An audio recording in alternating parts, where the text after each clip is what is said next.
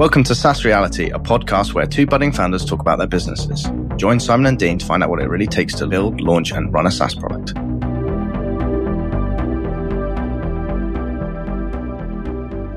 Morning, Dean.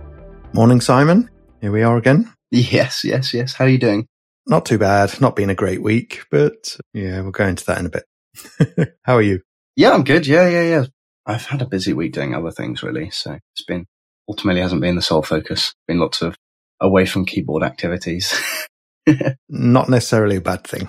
no, no. I presume it's more blues about AWS news last week, or is it something else? Yeah, I mean, I switched kind of back into customer development mode. Yeah, yeah. But this time, I mean, when I first announced the first iteration, which was Cloud Doc, mm-hmm. I spoke to some consultancies uh, to see if it'd be a solution they'd be interested in. Yeah. Which was a yes. But kind of framing it differently now after reading the mom test. I think everybody. Oh, what? And going and asking AWS consultants what their issues are with AWS and. Yeah. And how are they solving the problem of getting their heads around a new infrastructure rather than offering a solution? Okay. One, it's very difficult finding the right people because although I've got access to 40 odd thousand certified mm. AWS people, through the uh, private LinkedIn group. Most of them are just regular guys doing regular jobs, DevOps jobs or development and just happen to have an interest in AWS. Trying to find the guys that actually do the architecting and have to understand infrastructures. It's proving quite difficult, to be honest. mm. So I'm about um, 60 people in, speaking to 60 people through LinkedIn. Like 60 people have responded or you sent out 60? Sent out 60 messages. Mm-hmm. I would think there's probably only a handful that haven't replied actually. Okay. But most of them just don't deal with the new infrastructures day to day. So it's just, they're just not the right target and just finding really difficult to find people. Mm. The ones that are doing it don't seem to be that uh, bothered about having a tool to make life easier. Oh, okay. So it's not looking good for Cloud Periscope. It looks like it might be for the chop. Is that because you're like fishing to take away their jobs or like potentially? Yeah. I don't know. I mean, this is something that I would want in the job that I do, but just the documentation side, it's not a SaaS business. It's a, it's a one off really. You know, it's an occasional use product, I think. Oh, okay. Which is what I'm not looking to build. So I think it's turning into that more and more. Yeah. I mean, there is the option to go head to head with a few other competitors and just analyze the cost and usage report and still track the financials and so on. But I think that's dodgy ground with the moves that Amazon are making at the moment. AWS, they're definitely always active. They're very active with development, aren't they? When people build workarounds to get something to happen, they're like, okay, well, seems like people want a solution there. So yeah, Amazon are a bit, bit nasty in that way in that if they see market opportunity, they will just roll their own solution and they have no bones about just crushing a market sector. I'm not sure nasty is the right. no, well, yeah, it's good business, isn't it? I suppose. Yeah, yeah. So on that front, uh, a bit down on things about that. Additionally, the trademark office have come back to me to say they believe that Cloud Periscope clashes with another trademark called Periscope. The Twitter streaming service. No, no. It's a company that uh, own the registered trademark for Periscope to do with data analytics and stuff. And they're the ones that actually opposed and stopped Twitter getting the UK trademark. Ah, good luck. So, I mean, the money's been paid. The application for the trademark is going to go through anyway. Uh, can't get the money back. So it's very, very likely to get opposed. So the trademark won't be there, which would mean a, a name change if I proceeded. So it's all looking a bit bleak, to be honest, at the moment. Oh, I'm there. Yeah, so a bit down about it this week. But, you know, that's what it is, isn't it? Yeah, yeah. Part of the success of being successful is knowing when to quit and when to kill an idea. So, and I think I've been quite good at that. You know, lots of ideas, haven't poured too much time into them. Fair bit of time into this one, I have to say. And, uh, but I'm not just going to crack on like I did with Website Watchdog when my heart really wasn't in it and I yeah, it wasn't really it's weird what I wanted to do. Website Watchdog is weird because in the time since when you announced or, you know, I started talking to you and you told me about it, in that time, I've seen so many people build products, like so many sort of developers like ourselves release small ping checking apps. Yeah. Yeah. Possibly like five or six. If you give me time, I can name five or six people who've entered the space. Yeah. It used to be that developers built their own project management or bug tracker, but that it seems to be now they make their own monitoring tool. Yeah, yeah, yeah. Well, I think, you know, with the whole mindset of keep things simple and don't go too complicated and just get something out, it's like, ah, that's got the simplest domain in some respects. In other respects, it's quite difficult. I now gutted in 2011, I started building a product called Your Website Is. Yeah. I don't know why I called it that, but my original idea was to troll people on Twitter and tell them that their websites were rubbish. But then I thought, oh, this could be a product. Like your website is down, your website's up. And I started building it, and then I just didn't have like the capacity of development skills in 2011 to actually uh, pull it off. Mm. I'm still rolling my own framework, so I spent so long building framework.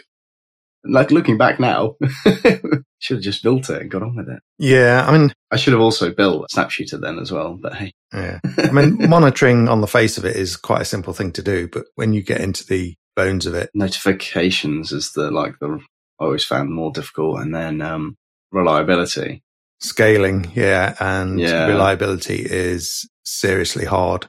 And also, I mean, most of them do checks on SSL certificates, TLS certificates, but most of them don't detect when one's been cancelled. Can't remember the term they use now for it, but uh, Oh. if the uh, upstream key gets retracted or Yeah. whatever. Yeah. And very difficult to scale monitoring stuff. It's fine if you're only running a few servers, but when you're dealing with a lot of stuff, That was the other thing. I was trying to build it from scale to start with. So yeah, it's just the margins on it are very low. It's got to be up 24 seven really. So if you can't rely on your monitoring tool, there's no point in using it, is there? So, yeah, that's weird. You just reminded me. I used this really weird technology called Gearman, which was like a open source framework for doing jobs. So you could send jobs from one server to another and stuff. Now it's so much easier with like Laravel and stuff. Just Mm. does that all for you. But this was like crazy. You have to. Yeah, I forgot about that. It was a good learning exercise into how not to do it. yeah, I mean, website watchdog and to be honest, um, Cloud Periscope have broken one of my cardinal rules. Uh, website watchdog, it was mission critical. Yes. And Cloud Periscope built on somebody else's platform and relies on an API. it's like, don't do that. So, yeah. You literally just described both my businesses. yeah, I think you're safe with Stripe, although, you know, they might uh, come along and do some better emailing. I can't remember if um, last week, I think last week I said I was 95% sure this guy was going to convert. Yes, he'd not converted at the time. Now I can say 100% he converted. Woo! So I have my first $19 in monthly recurring revenue That's in brilliant. business. Well done. Yeah, probably should file with HMRC now saying that I'm trading potentially. Yet three months, but yeah. Yeah. so that's great.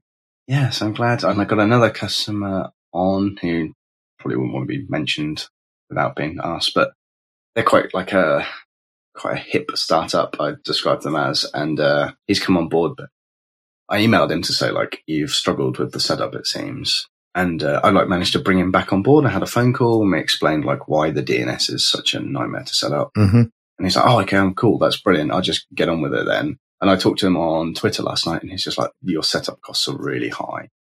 And, uh, until you explain the value on the phone of like doing the DNS properly so you can get those DKIM and SPF records, Mm. It was just like a barrier. And the other products he's tried in the space don't require that. They do their emailing through their own service Right. Okay. for example. It's good from a setup point of view, but I think from a like a reputation and delivery rate sort of point of view, not fantastic. Yeah, I agree. Yeah. Yeah, there's like there's two ways to do validations now with most email providers. You can either do an email one where they send you an email, you validate it, and then that's that email you can then send with, but just never find it as good as doing a proper DNS setup, setting all your records correct. Mm. If you want that, like 100% delivery rates. Yeah. And if it's coming from their own domain as well, yeah, so sometimes they do a mix, it seems. So yeah, it's more recognizable. I mean, if it's from, Well, that's one of my features is like you're not sending from at stripe.com. yeah, from example.com on behalf of, Yeah, no. know, whatever. So I guess the other news while we're talking ultimately is I'm still having issues with the Stripe API in a Connect account. Right. I looked in the IRC history. I opened this. I started mentioning this a month ago, and I went back on IRC and went through it again and confirmed it as a bug. So it's definitely definitely a problem there end. However, I decided to crack on with the actual hosted billing page just by faking the API keys for now, just so I can get the payment intent. Yeah. Sorry. Just so I can get the payment intent stuff sorted. Uh-huh. And I've now got a workflow now where you get sent to a page, a billing page, you fill in your card, it will do the SCA authentication or whatever you would call it check if required. And then it's, you know, off to the races again. So I'm really glad with that. This is my solution to also fixing Snapshooter at the same time. All right, cool. so I won't have to go back to Snapshooter and fix all that billing. Two in one. That's always yeah, good. Yeah, that's good. So I think I'm pretty confident that they're going to fix this. It's like it's a known bug. It's not.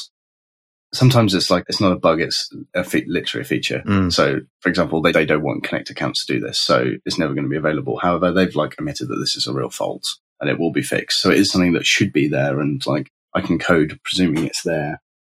So I'm just going to carry on with that. It's just like a case of um, trying to work out what the focus is on Automaily. Right. Okay. Sort of struggling really to think if I've got an afternoon, what am I going to work on? Am I going to work on the landing page? Am I going to work on uh, trying to improve the onboarding? Am I going to like last night I recorded a video of how to build a workflow, so I just need to. I don't know. I'm just chipping away and seeing what works. Yeah, you had good feedback about the um, email setup and so on. yeah, so that might be something to look at while it's still fresh in my mind. Yeah, I would prioritize that. If people are thinking that's a barrier. What was the other guy like with that? Did he find it a problem? Slightly. He emailed me to say he was trying to put the record in and it wouldn't let him. And I was like, oh, make sure there's no spaces. And then he was like, oh, it's working fine. Brilliant. Great. So he was fine, really. Is that something you could offer as a concierge service to start with, uh, just to get people on board? Get the, you know, I know it doesn't scale, but Or maybe just have at the top, like, put your card in and then you can arrange a phone call and we'll just walk through setting up your DNS. Mhm. Like, I'm not charging them anything, but I'm kind of saying, you know, be serious, put your card in, and then we'll go from there. Or maybe I'll just offer it for free. My thinking is I don't have enough people coming through the door that's creating a problem. The few people who come through the door have had issues, but until I get more people coming in and then having issues, that makes sense. mm, It's like finishing the last step of the pipeline without having anyone coming into the top of the funnel. Yeah, So those that do come in, you want to make sure they stick though, don't you? So but that's what I'm like. Anytime someone signs up, I'm just email contact. yeah, cool. So maybe you just offer it there saying, yeah, happy to help you set up your, I've started adding some email workflows now. what would you say? Or it's very meta. Is it meta? Would you say it's um automatically sending emails for automatically customers? yes.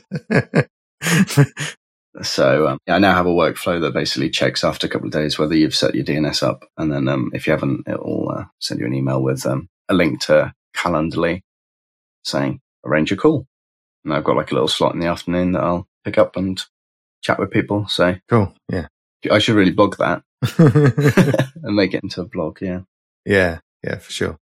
Yeah, that was great feedback that you got about that. So that's one area. Yeah. I think what I should do is I should plot the graph that Snapshooter had from its first customer, try and see if I can keep on that trajectory because it feels like I've got that sign up. It's fantastic, but like nothing's happening now. Mm. But I remember Snapshooter was just like that. Someone signed up and it was like two weeks before someone else signed up and I'm already like months ahead of Snapshooter's income Yeah. back in the day. So how would you get Automaily out there? How would you get more eyeballs on it and uh, more sign up? That's really your thing, isn't it? At the moment, you've got a functioning product.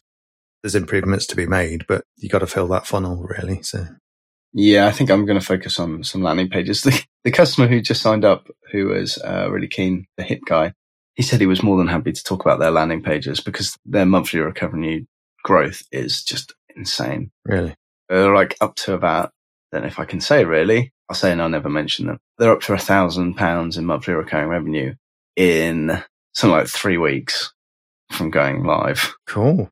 So it's like a rocket ship. Yeah, if it's one I'm thinking of, my sister's a customer of theirs as well.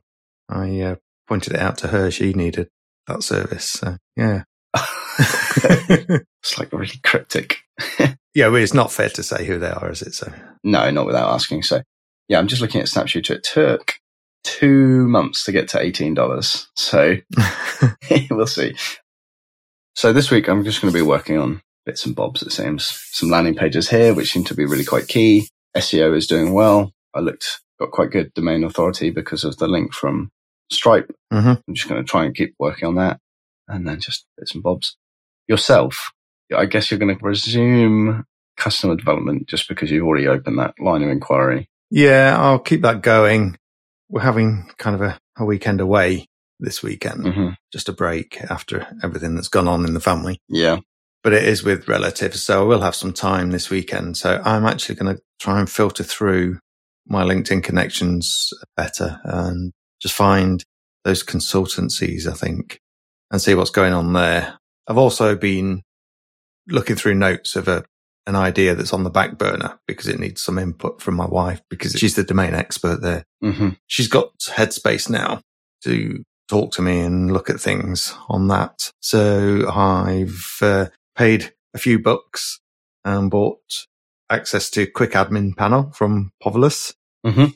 Just knocking up a very rough proof of concept thing. Spent about three hours on it so far. I'm going to stick it in front of my wife, say, what's missing? What's working? Mm-hmm. What don't you like? Try and ignore that it's just basic CRUD forms. Yep. And see if that's got any legs at the moment, because if she's not quite there in terms of headspace to do it with me, then that one needs to just be put back on the back burner for a while. Yeah. But that could be something that starts fairly soon. I think I'm resigned to the fact that cloud periscopes are no go. Okay. I'd like to try and find like a micro SaaS to do, uh, just something Yeah, yeah. small and quick. I can't think of anything at the moment. A ping monitoring app. yeah. yeah, it'd be nice to just have an idea for something small. Yeah, even if you don't charge for something, I found I've done some like small projects in the past which didn't go anywhere, but I like really enjoyed and bashed out in a week. For example, I made one that you just connect to your GitHub account and it'll automatically add like oh, 20 sensible labels to a project. Mm. And that was just like, I literally went through the full process of building, getting the email set up, getting it on Product Hunt, getting it like, I mean, it didn't do very well, but I went through basically the full setup. Mm. Yeah. Yeah. Something a bit smaller that I can get out would be good, but um, Yeah. can't think of anything at the moment. I have other No. ideas. Point and click IAM policy builder for Amazon, but again, that's quite complicated behind the scenes. Yeah.